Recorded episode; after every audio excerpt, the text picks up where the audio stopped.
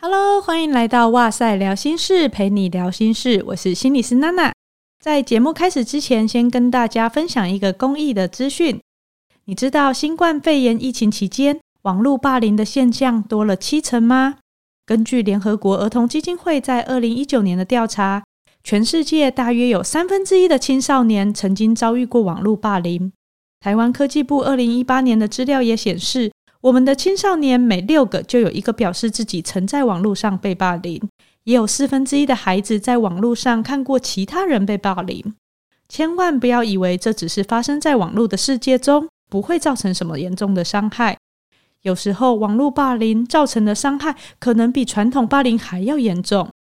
被霸凌者常常会出现忧郁、没自信、失眠、头痛等等的症状。在智商还有自杀的风险上面也会比较高。六月的第三个星期五是国际停止网络霸凌日。为了帮助儿童青少年免于网络霸凌的伤害，今年起董事基金会首度举办了相关的宣导活动，号召大家一起响应参加。希望每一个人在网络发文或留言之前，都能先想一想再行动，问问自己：如果是我遇到这样子的情形，会有什么感觉？会有什么影响？或许就能有多一点的同理心，预防网络霸凌。我们每一个人都能做到，也责无旁贷。想了解更多预防网络霸凌伤害的资讯，请搜寻华文心理健康网，以及追踪董事基金会心理卫生中心相关的资讯。我们会放在资讯栏中，有兴趣的听众可以参考哦。那接下来就进入我们今天的节目啦。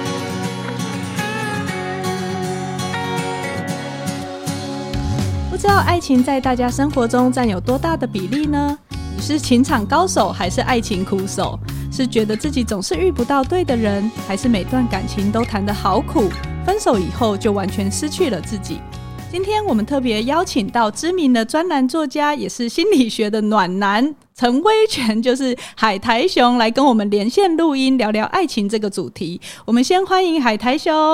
Hello，大家好，我是海苔熊。那我们先聊一下我跟海苔的渊源好了。我们认识应该有七八年了哈，可是其实大部分、啊、对一直都是以网友的身份在网络上互动。那唯一一次就是我记得见面是在那个泛科学专栏作者的聚会，在一个热炒店。嗯，我记得你那时候喝超多的。对，我那时候还喝醉。这个可以剪进去吗？不知道为什么喝超醉的，我已经忘记那次讲什么了。我只记得那次喝超级醉，就是聊了很多你对于爱情相关的议题，对，有很像大叔的感觉。然后你一直追问我们很多，就是对于爱情什么点、什么什么什么的看法，这样子，就是你有很多的好奇的感觉。因为那时候刚知道你们两个人在一起啊，然后就觉得好想知道哦，到底是发生什么事啊？这样。然后我觉得很厉害的，就是你一直很专注在研究亲密关系跟爱情之类的这个领域，是因为之前你刚好在台大的团队是做这一块吗？还是你个人兴趣？嗯，我好像之前在台大做这个研究之前就很想要知道这件事。国诶，高中大学的时候就想说，我想要找这世界上有没有什么东西不会消失。哦，不会消失的东西。然后后来发现，诶，我好像不是想要找不会消失的东西，我想要找的是不会消失的关系。然后后来发现，咦，到底有什么东，什么关系不会消失呢？就想，嗯，好像感情是一个大家会希望可以长久，甚至是这辈子跟一个人一直走下去的一个关系。当然，研究之后发现不是这么一回事啊，还是有些时候会消失。所以。从那次之后，就是你陆续出了好几本书，像是在怦然之后暖伤心，到一个多月前出本了这个对爱一直以来你都想错了。在我心中，其实我就觉得你你经常在网络专栏上面分享或解答大家的疑问，可以就是说是我心中的爱情大师。所以今天我们就趁线上这个机会，请海苔熊来帮我们开示解惑，这样。后面会出现一个罗盘，这样 一个爱情罗盘，这样。那为了准备今天的这一集啊，我我也特别在哇塞心理学的限动有问了一些问题，向我们的粉丝收集了一些他们的态度跟想法，也很谢谢大家的回应。等一下调查的结果，我就会同步的穿插在我们的讨论过程中公开，也听听海苔熊可以给我们一些看法跟见解。要谈爱的话，总是要先有一个对象嘛，吼。如果说就是到了适婚年龄又刚好单身，身边总会有一些人会开始给一些压力啊，问，比如说一定是你眼光太高了，你都没有出去认识人啊，巴拉巴拉的。像之前，其实我们一群闺蜜也会逼迫其中单身的朋友，就是在我们面前装交友的 app，然后大家就会一起看照片，在那边，哎，这个往左边滑，这个往右边滑。现在想一想，其实我们真的蛮没礼貌的。不过就是因为大家感情好，就一起玩，就会觉得很好笑。这样，有时候我们想要介绍对象，可是发现朋友也说不出很具体的条件，他们有时候就会说，哦，要是一个好人，要聊得来。可是这种真的超模糊的，谁知道你跟谁聊得来？有时候怕介绍不好，你就会就不敢介绍了，就不了了之，因为你怕伤感情。所以就是你研究爱情那么久了，你会觉得说找伴侣的时候，我们通常会在乎哪一些条件呢？之前有一篇研究，呃，很有名，他就是想问说，呃，他你刚刚讲的刚好是闺蜜，那那篇就是他是做女生的研究，他问这些女生说，你到底想要跟什么样条件的人在一起？那他们做了一个统计，然后得到一个蛮有趣的结果，就是女生这辈子要的东西就是三个，然后后来也发现男生要的也是这三个了哈，那只是他们当初是先做女生，第一名是。呃，这个人要是一个好人，善良，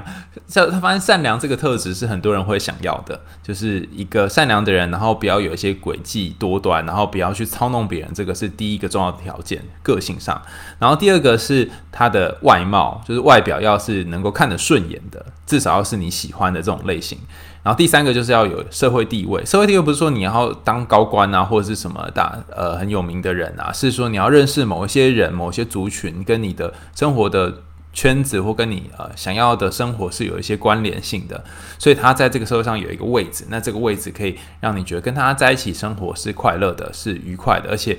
有一个理论叫做那个自我扩张理论，就是你跟这个人在一起之后，你的。自我会不会变得比较大一点，比较变成有更丰富的生活，而不是局限在某一个地方？那倘若你跟这个人在一起的时候，你可以发现更多不同面向的自己，然后认识更多自己的话，通常你就会过得比较快乐。所以这三个组合起来的话，我们就是要一个好人，然后有钱人跟有地位的人。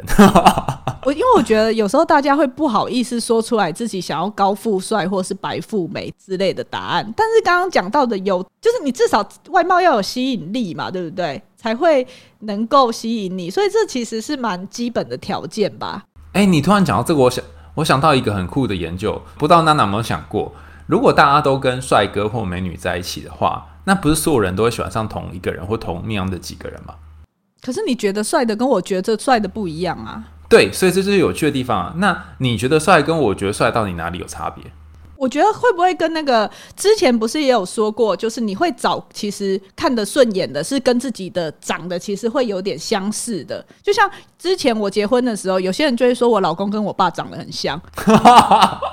比如说你的特征，就是他们会有夫妻脸嘛，所以会不会你觉得好看的，其实还是要顺，所以基本上还是要在五官特征上跟你有一些类似性的。那个时候，那个研究他是做做两个啦，一个是说发现长得像的会在一起交往，然后结婚，然后第二个是他们已经在一起或已经交往，他们会越来越像。他们去分析那个脸部的位置，然后器官长得那个上下左右间距什么，就发现诶、真的在一起越久越来越像，然后越像的也越会在一起。嗯，我之前看你有一个研究，好像说跟宠物也会诶、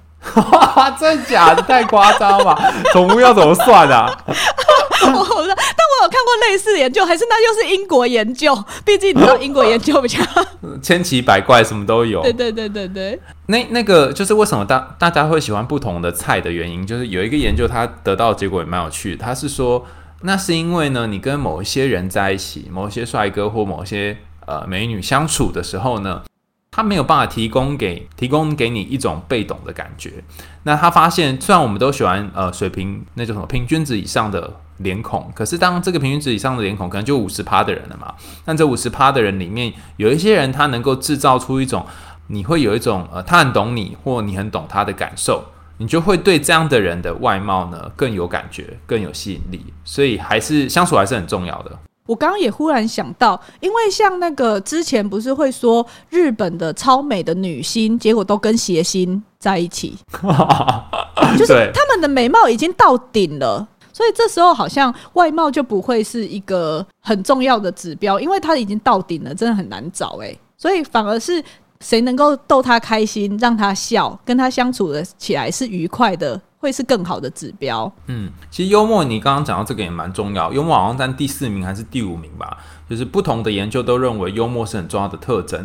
有人就会好奇说，那为什么幽默重要？其实幽默大概反映了一种能力，是说我们面对逆境，甚至面对一些呃不知道该怎么办的事情的时候，我们有没有一个认知转换的能力，可以呃换个角度想，或不同的观点去思考，而不是被卡住。这个很重要诶，因为那时候我决定跟我老公交往的一个关键，就是我们去花园夜市，然后那边很难停车，所以他乱停。然后等到我们逛完回来的时候，我们就发现我们车子被拖掉了，然后已经很晚了。可是我们还要回高雄。可是那个时候他整个就是心平气和的处理，打电话知道要去哪里领车以后，然后过程中跟那个计程车司机谈笑风生啊，然后不会把场子弄僵，就是个性很温和。Oh. 所以那个时候我就觉得，哎、欸，这个人可以。所以你会觉得好相处，跟个性温和的人，你会想要跟他走一辈子。你是怎样偷偷在心里面打分数？哦，这个五十分、八十分这样。今天如果遇到事情危机的时候，他没有这个弹性，他可能就开始一直抱怨啊，或者是觉得说，呃，怎么都这样子啊，或者是甚至有些人是会迁怒别人的啊，我就叫你车子不要停这里或什么的。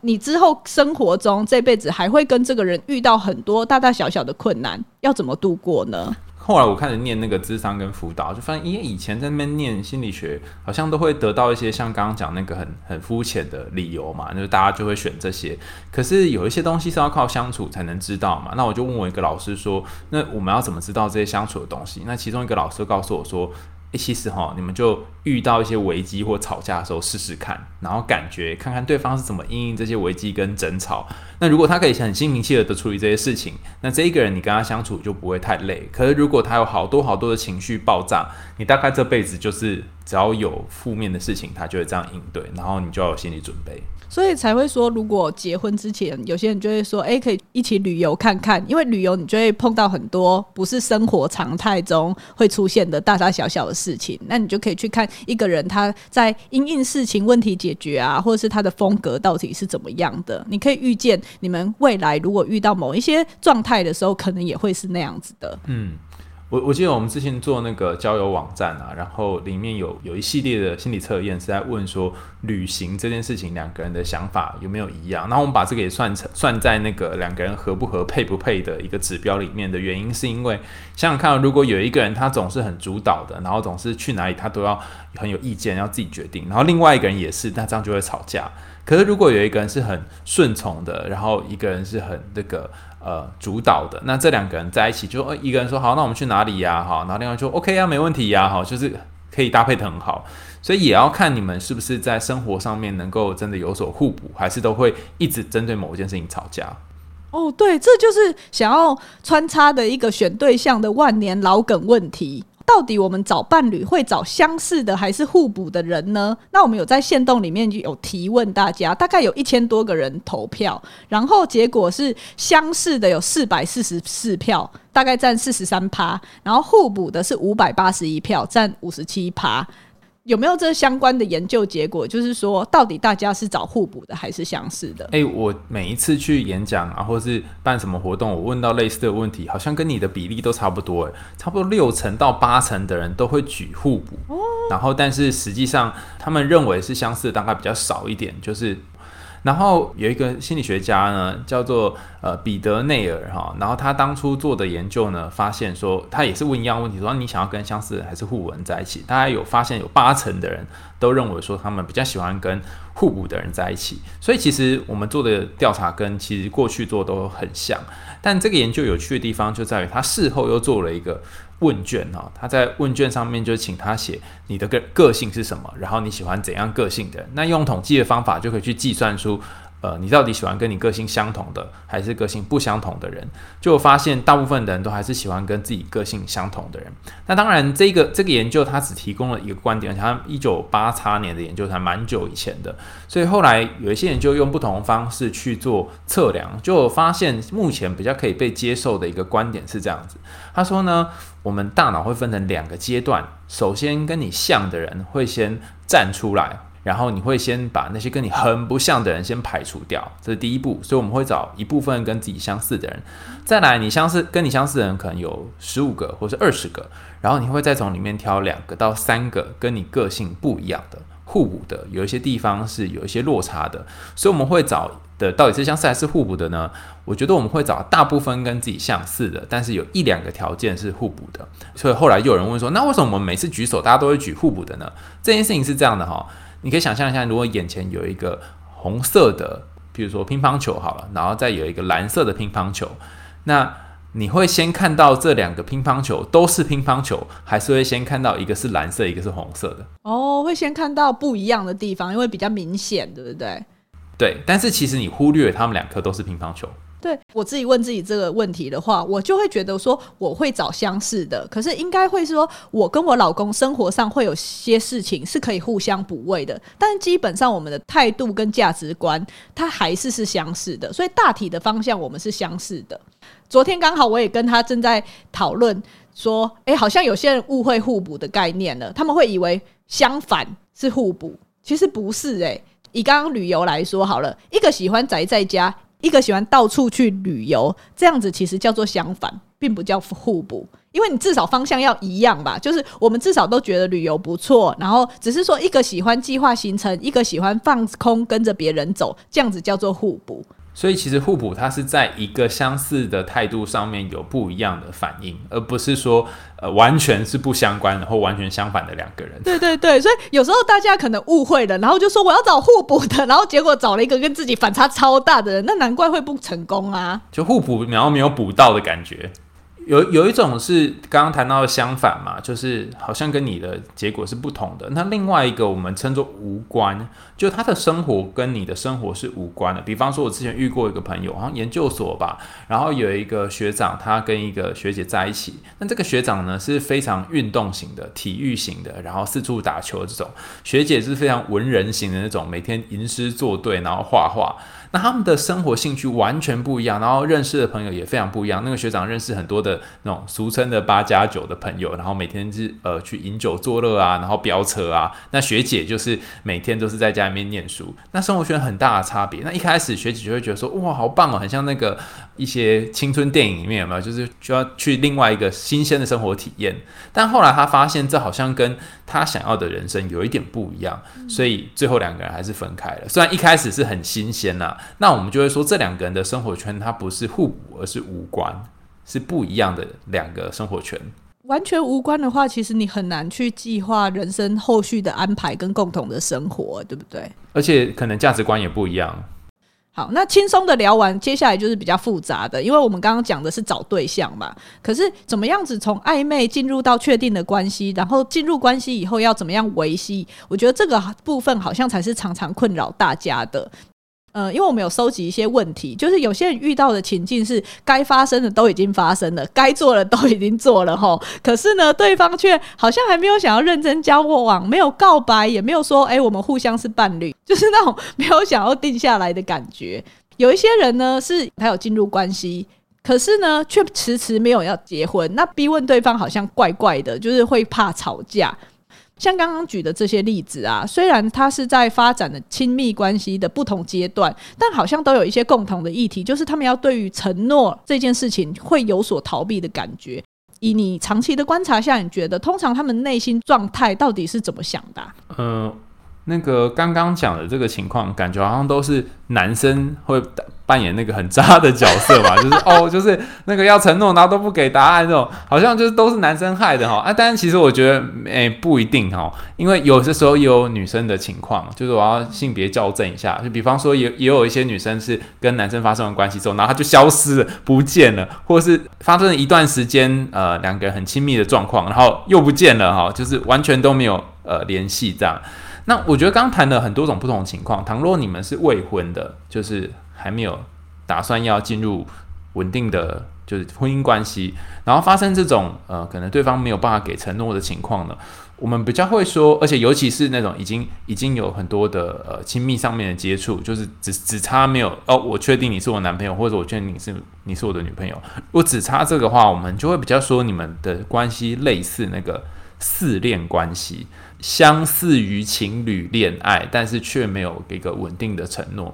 那国外比较多的研究是有关于那个 friend with benefit，就是好友万万岁的关系，就是上床啊，然后做爱啊，当朋友啊，可是却没有一个稳定的名称，没有办法是被称呼为情侣这样子。那他们就去研究说，这些人他们到底是想要什么？就发现其实他们很多时候是很不喜欢跟一个固定的伴侣。维持长期的关系，这个固定可能是性上面固定，可能是感情上面固定。他们想要有更多的选择。那呃，如果是对于婚姻承诺这件事情的恐惧的话，有的人是很担心结婚之后会发生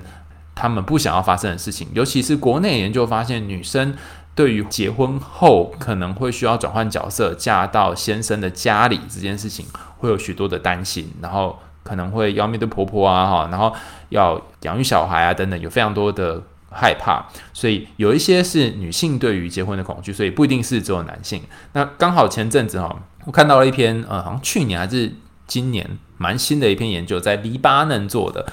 印象当中，黎巴嫩都是在打仗的地方，就没想到这地方他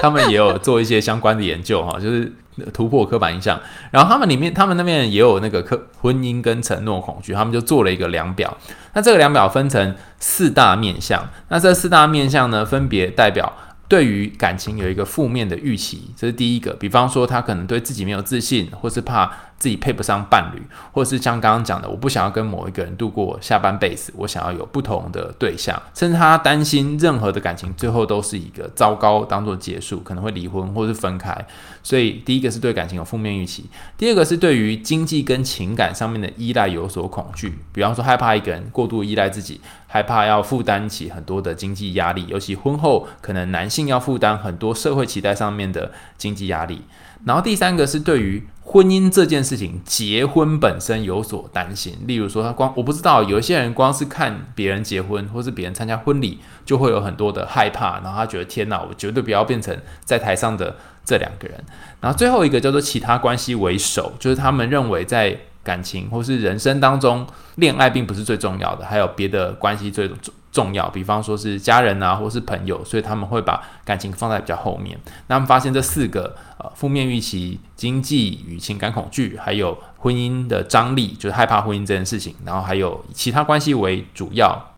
这四个其实是恐惧婚姻的主要原因。那可是他没有讲说哦，到底为什么这样啊？所以我在我的书里面有提到说。当你真的是遇到一个承诺恐惧的人，或是你自己就是一个承诺恐惧的人，可能以刚刚那四个因素呢，后面都有三个很关键的呃原因哦。第一个是你的原生家庭是怎么样影响你的，比方说你的爸妈是不是婚姻不顺利，或者是遇到一些状况，所以你对于感情就是我刚刚我们讲那个负面的预期。那第二个叫做吞噬恐惧，比方说你爸爸或你妈妈或者你家人。可能在小时候，或者甚至是呃老师或朋友等等，他们会让你有一种做什么事情都被干涉、被限制的感觉。你很害怕再被干涉、被限制，所以你会希望有自己的生活，然后不要跟别人绑在一起。最后一个就是我们刚刚讲的那个第一点了哈，就是负面预期。那负面预期是怎么来的呢？很多时候是你不相信自己值得，不相信自己值得一段感情，不相信自己值得一个呃很棒的人。我我也遇过一个人很有趣哈，他这个朋友他告诉我说。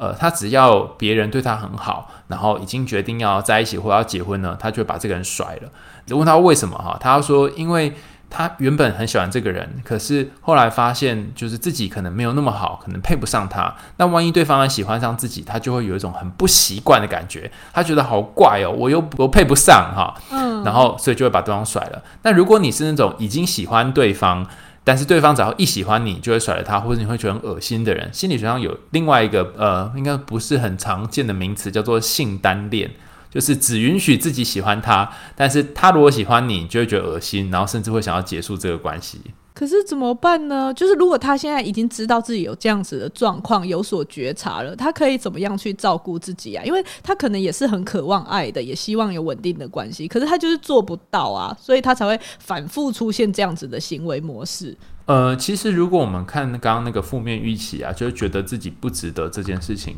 如果我们第一个要点是处理那个觉得自己不值得。那我们可能要先试着跟自己说自己值得，尤其是每一次有这个不值得的想法出来的时候呢，要试着让这个想法变得比较和缓一点。那我之前念过一个有趣的治疗方法，叫 ACT 哈，叫承诺与接受疗法。这个疗法很特别哦。他跟你说啊，如果你天天觉得我自己不值得，或天天觉得我很烂、我很弱，然后我就是不会被别人爱，那怎么办呢？哈，他不知道你，因为有一些认知治疗的方式跟你说，你要驳斥非理性信念嘛，说真的吗？好，假的吧？不是，对对对对对，但他的路线完全是反过来操作，他就说哦不不不，你就要接受自己是这样。我要丢些案例，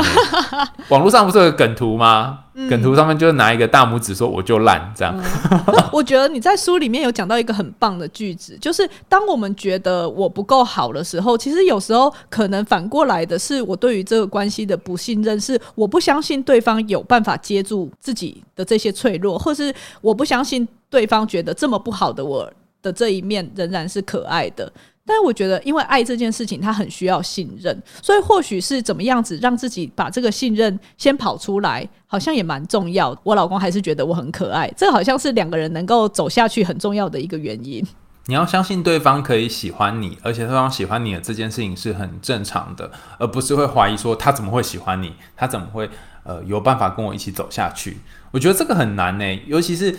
之前在提那个有关于自我的这个心理学理论的时候，有两派，有一派在讲说，哦，我们会想要过怎样的人生呢？他说，我们会想要过的是每天觉得自己很不错，然后对自己有自信的人生，哈，就是自我提升，哈，self promotion 的这个路线。那另外一条路线说，哦，不不不不，我们不会想过这种人生，我们会想要过熟悉的人生，就是你是怎么定义自己的，然后你是怎么看待自己的。如果你每天的生活都可以更加强、更稳固你对自己的定义跟对自己的想想法的话，这样的人生过起来，我们会觉得好像比较像我想象的样子。那这个是叫做自我验证嘛，self verification 哈的一种人生。就跟刚刚我们讲的那个情况，就是那个信任这件事情，其实就是说，你当你都已经不相信自己是一个值得被爱的人，当你都不相信自己是一个呃有价值的人的时候，如果你的伴侣他很爱你。你就没有办法走这个自我验证的路线，就觉得哈，怎么跟我想的不一样哈？我记得我应该蛮烂的哈。所以当伴侣不爱你，或是他离开你的时候，你反而会觉得说啊，跟我想的相同，你就会利用这种不信任的感觉哈，然后来满足心中好像跟自己原本负面的自我概念、负面的想法比较类雷同类似的想法。可是问题是，这样一做下去之后，反而会让你们关系变得更疏远。这让我想到，其实有时候治疗情境中也会有这样子的状况。当跟个案互动治疗一段时间以后，其实他正在进步，他正在变好。可是他为了要巩固我不是这么好的角色，或是我是一个被害者，我很糟糕，我我我是一个忧郁的人，某一些标签跟角色的时候，他会想办法让自己忽然中断治疗，或者是这一阵子去放大某一些负向事件，他不让自己好起来，然后证明自己很烂，这样。对，他要稳固某一些东西，确实有时候你会观察到这样子的氛围跟状况。嗯，我我记得这个刚刚讲那个自我验证 （self verification） 的理论哦，最早就是发现在低自尊跟忧郁的当事人身上。他们发现忧郁症的当事人就是会被某一种负面的想法给困住，然后他们会很不用很喜欢嘛，我觉得应该是他们很习惯待在这个负面的自我跟负面想法里面。如果要他们离开这个圈圈，可以得到一点点可能的快乐的话，他们反而会不习惯，会觉得有点不适应。不是说他们不想要快乐哦，是他们觉得这个好像跟我跟我的这个形象不合，所以会觉得不安，就是有点改油改油这样。对对对对对对对，怪怪的。另一方面呢、啊，我觉得毕竟就是暧昧让人受尽委屈，所以如果就是你跟这个逃避承诺的人在一起的话，另外一个方向的人的话，那他要怎么办呢、啊？我常常收到很多那个，呃，尤其不知道为什么最近超级多，就读者来信，他们会写讯息，可能我觉得疫情在家不知道要干嘛，所以就 有很多的困扰。他们会写信来问说，而且而且说，我觉得他们都不知道是不是遇到同一个人哈，那感 那个问题都很像，感情问题都超像。都会问说，呃，我跟一个人啊，已经暧昧很久了，然后该做的事情也都做了，什么事情都发生了，可是他们他都不给我一个承诺，然后有些时候他们就消失，有的人会写说，哦，对方就消失了，或者就不见，联络不到啊，哈，那这个人在想什么，心态是什么之类。那以前我就会说，哦，那你应该也可以，就是先跟他画好界限，如果他们要跟你在一起，你应该也结束这样。但我后来发现一件事情，这可能是新时代的一个东西，叫做晕船，就是他可能想跟你约炮。或者是他想要跟你发展的关系不是那种呃传统的感情的关系，就我一定要跟你两个人稳定的在一起，我可能想要更多元的关系，然后我可能一开始没有讲清楚，所以或是没有直接讲哈。然后让你可能误会了，或是让你觉得说我好像是要一个稳定的关系，但实际上我可能只想约炮而已。这样，那我们就会说写信来这个人可能他通常都是晕船的对象，就是啊，我我我竟然掉入了对方的陷阱。所以我觉得有一件事情非常非常重要，就是在如果你跟对方要发展进一步的关系，不论是感情上或是身体性上面，你要进一步关系，你可能要先事先和对方确认你们两个人对于。关系的想象是什么？然后我觉得有一句话非常好用。当你觉得诶，这个人好像可以再进一步的时候，你可以问他说：“你有没有想想要的是怎样的关系？我们之间。”你想要的关系形态是怎样的？然后你可以请他描述一下那个关系的样子，不一定要给一个名称。那有的人可能就会说：“哦，我就想要是无拘无束的啊，然后呃，我们可以各自有各自喜欢的对象啊，然后各自过自己的生活啊，然后要见面的时候或者要相处的时候再见面就好。”那有人可能会说：“我想要找一个一辈子可以牵手，然后走到最后，然后可以跟我一起生小孩、结婚的稳定的对象。”那当你们对于未来感情的模样，然后比较清楚的时候，才不会有这个呃错误的期待。那如果是他一直要跟你暧昧下去的话，其实你要做出一种选择，因为伸缩头都是一刀嘛。呃，你可能要选择说，呃，倘若你现在还剩下的岁数哈，想要谈恋爱的岁数有限的话，你还愿意在这个人身上花多久时间？如果你呃想要花的时间不再那么多的话，肯定要给自己设一个停损点，否则的话，你就会一直浪费时间在同一个身上，然后等到比如说半年、一年之后，你就会开始非常后悔，觉得为什么一直被这个人给困住。我觉得你刚刚那个问法真的很棒诶，就是诶，你理想中或者是你想要的关系是什么？它是一个比较可以开放来谈谈心里面的状况的一种提问方式。因为如果我今天问是你觉得我们现在是什么关系，感觉那场面就会很僵，然后。就会开始吵架，对，他也不会讲出真的想法。可是刚刚那样子的方向，好像就是你可以知道对方的想法是是什么，然后你就可以开始想自己呃想要的是不是跟他是互相搭配的。刚刚还有讲到一个，我刚好我有想到，就是说我之前有一些个案，或者是有一些身边就是害怕承诺的人，他们会给身边的伴侣就是一个。提议就是我们来尝试所谓的开放式关系，所谓的 open relationship。呃，先说明一下开放式关系的定义好了，因为可能有些听众不是很知道，开放式关系它的定义比较像是说双方都同意保持恋爱关系或是伴侣关系，可是他们同时也接受允许第三者的介入，就是任一方都在对方知情的状况下面或是许可的前提下，他是可以跟第三者去发生亲密关系的。所以我也不知道，就是这个会是一个解方吗？因为我相信不同的世代的价值观会不一样。那所谓的关心的形形态，它以后一定会是更多元的。你的观察是什么呢？你刚刚讲那件事情啊，我也一直以来非常的好奇。我想知道说，为什么会有人在对方他可能跟别人，譬如说我的男朋友或者女我的女朋友。她同时又有另外一个男朋友或女朋友的时候，她怎么会允许呢？第一件事情怎么会允许这件事情发生呢？就当她事前告诉我，我也好像很难接受啊。这第一个，对我也很好奇。这那那个心情到底是什么啊？第二个是我不但接受哦，而且我还会觉得，诶，这样很好，然后这样很开心，然后或者是他开心，我也开心，这感觉又更难理解了。他如果跟另外一个男人，跟另外一个人出去，另外一个女人出去，我怎么会开心呢？这很怪吧，哈。然后我我我因为不能理解嘛，所以我就偷偷潜入那个开放式关系的社群里面，然后发现他们好。他们好多人都在做一个很有趣的事，我也是匪夷所思哈。但是我觉得这个也是一个很有趣的现象哈，就是他们是很，我觉得是蛮坦然的在说这件事情哈。有一些人，他们甚至会帮自己的男朋友或女朋友、老公或老婆再找其他的伴侣。你可以理解吗？就是说，哦，我先要帮蔡老师再争一个女友哦，哈，那那蔡老师是一个怎样的人呢？哈，帮帮他打出来啊，那大家就可以在下面看有没有想要联络他的哈，然后可以联络他这样。哎，我可以想到，如果这种状况，一定是我得了绝症，我快死了，我才会这么做。哎，对，但是但是这个这个状况也会发生在男生或女生，男生会帮他的就是另外一半争。伴侣，然后女生也会帮另外一半争伴侣，然后我就这好难理解，我这无法想象，就觉得我应该会先有嫉妒嘛，哈，然后我就有遇到一个呃美国的家族治疗师朋友叫 Michelle，然后 Michelle 她就在我的疑问下面，我就有一天在脸书问大家这个问题，怎么有办法接受哈，然后他就在下面留言说，有一个英文单字叫做 compersion，c o m p r s l o n。他说他不太确定这个字要怎么翻哈。他这个字的意思，他中文的意思是嫉妒的相反。比方说，当你的伴侣跟其他人呃有比较亲密的行为，你会有产生嫉妒的行为。那嫉妒的相反就是说，他跟别的亲密伴侣有呃比较深刻的互动的时候，你不会产生嫉妒，你反而会有一种开心的感觉。这个开心是你会因为他的开心而感到开心。那这个感觉叫做 compersion，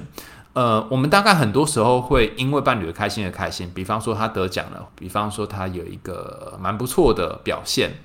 但是有可能会你为他的好的表现而嫉妒。你可以想象一下，比方假设，呃，到时候如果颁奖啊，或颁某些活动啊，然后发现，因为你们两个人一起进行哇塞心理学，但是只有蔡老师去领奖，那你这时候会有一种感觉是，你就会比较嫉妒呢，还是你会因为这件事情而开心？好像是因为这件事情而开心。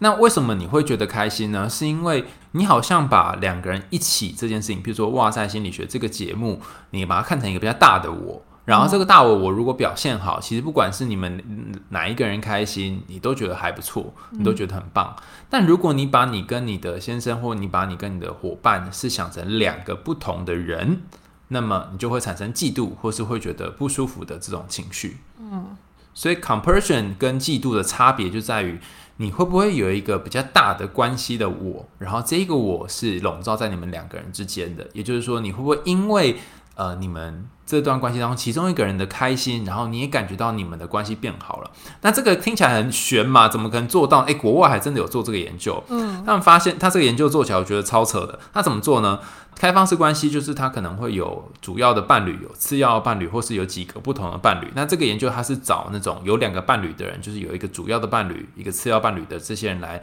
参加。然后他们想知道的问题也很有趣哦，就是说，倘若呃你跟次要伴侣的关系比较好的时候，那你跟主要伴侣的关系会不会比较好？很特别哦，就是你，比如说，呃，你跟次要伴侣比较爱，然后你们两个人很火热的时候，那你跟主要伴侣的关系会因为这个火热而变得更糟糕或更好。结果发现一件超扯的事情，就是，比如说 A 男他好像跟 B 女跟 C 女在一起，假设是这样好，A 男跟 C 女的关系变好的时候呢，A 男跟 B 女的关系也会变好。那他们把这个效果给他一个名称，叫做 spillover effect，就是。呃，溢出效果，你跟一个伴侣关系变好，这个好呢会满出来，然后也会灌溉到你跟另外一个伴侣之间。有没有觉得很难理解？很难理解，我我我还没有办法意会这个，但是我觉得这个是，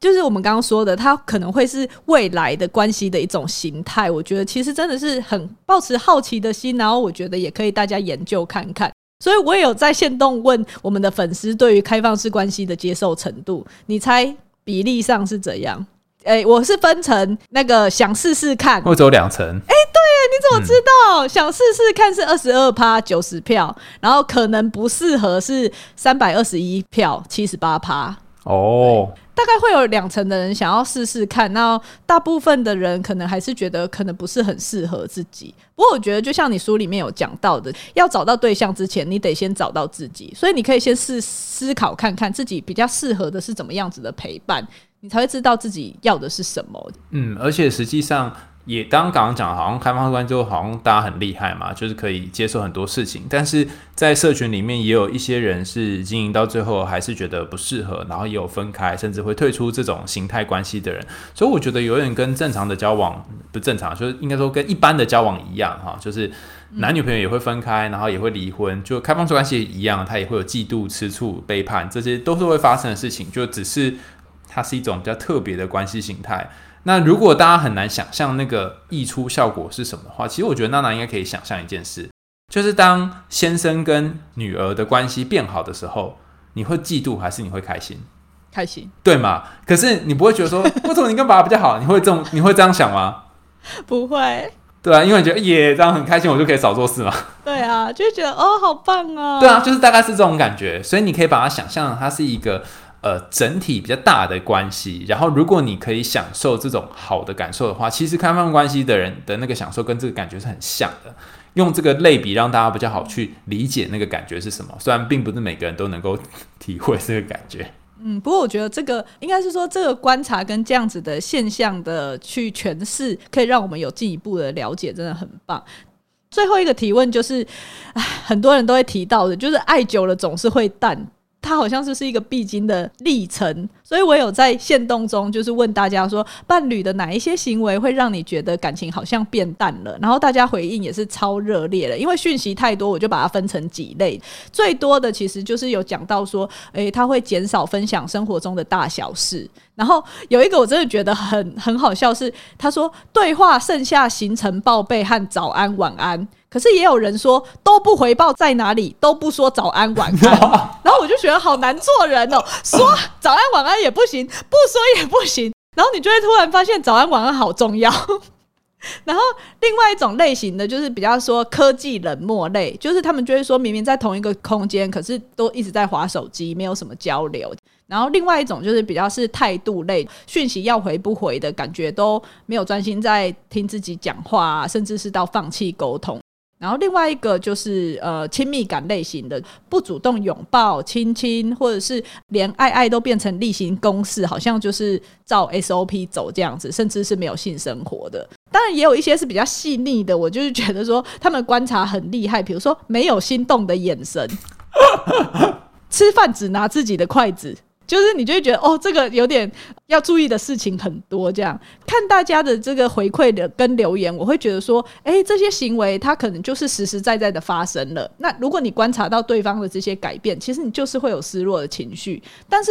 其实如果我们希望天天都是热恋期，也不是很合理。那我们可以用什么样子的态度来面对这样子的所谓的感情变淡？要怎么样子才能走得长远呢？我在书里面有提到一个。就是感情里面重要的三个时间哦。第一个就是你刚刚讲那个琐碎事的时间，其实呃，那个是婚姻治疗师 Markman 在他书里面有提到一个类似的概念，就是我们应该要让我们生活有各种不同多元的时间，然后发生在伴侣之间。那琐事时间就是你刚刚讲要每天报备不同的行程，可是很奇怪，你又不能只有琐事时间，你需要有别的时间。所以你刚刚讲的那个呃，要眼神交汇啊，拿筷子啊，其实这个就是所谓的第二个时间，叫做亲密时间，两个人要有一些深刻的互动，而且这个互动是。呃，可能是肢体的接触，或是讲一些甜蜜的话，然后是专属于你们两个恋爱的时候的样子，而不是那种婚后就只能弄小孩啊，或者只能谈一些柴米油盐的事情。然后最后一个是所谓的沟通时间，沟通时间就是你们可能彼此要一个星期，或者是。一两天、两三天会有一段时间是谈谈你们现在关系的状态，这个感觉通常不会太好，因为又你可能你先生或者太太跟你说，诶，我们觉得我们要聊聊一下我们的状态，感觉就是一个不太好的开场哈。但是如果可以定期做这件事情，做这个检讨的话，其实就不会有一个人一直有一件事闷在心中，然后觉得卡卡的或怪怪的。因为我觉得最后这个时间虽然不是很舒服，但其实也。也蛮重要的，它可能是让这段关系可以继续下去的重要原因之一。然后我我很想跟大家分享说，就是在感情里面，其实我们需要的是三个 A 呀。这个是我之前在看一本书，叫做《礼物》哈，一个意义治疗师的的书，它里面谈谈到的点三个 A，第一个是 attention，就是被注意；第二个是 affection，叫做情感的连结；然后第三是 approval，当让对方可以支持你，或者是赞同你等等。我觉得不论是夫妻、伴侣、小孩跟这个家长之间，都需要被注意，然后被有情感的连接跟被支持。被被赞许。如果你让你的关系有经常有这三个 A 的话，那这个关系就比较有可能在热恋之后还能够继续维持。如果你发现好像变淡了，你可以想想是你对他的注意力变少了呢，还是你们的这个情感连接变少了呢？还是你比较多的时候都在批评他，然后跟他想法不一样，甚至跟他唱唱反调呢？然后你可以从这些讯息里面去找到你们破裂的痕迹。另外一个就是，我觉得在书里面好像你也有提到说，之所以会渐渐不爱了，不是因为对爱的要求提高了，反而是因为对爱的想象都一直停留在一开始的那个心动，而没有办法接受后来的平淡跟摩擦。是不是？其实大家对于爱情，它毕竟是一个会变动的样子，怎么样子？呃，希望它发展出来的样子会是比较。健康的呢？因为像我自己的信念上面，我就会觉得说，我要跟一个能够让我变得更好的人在一起。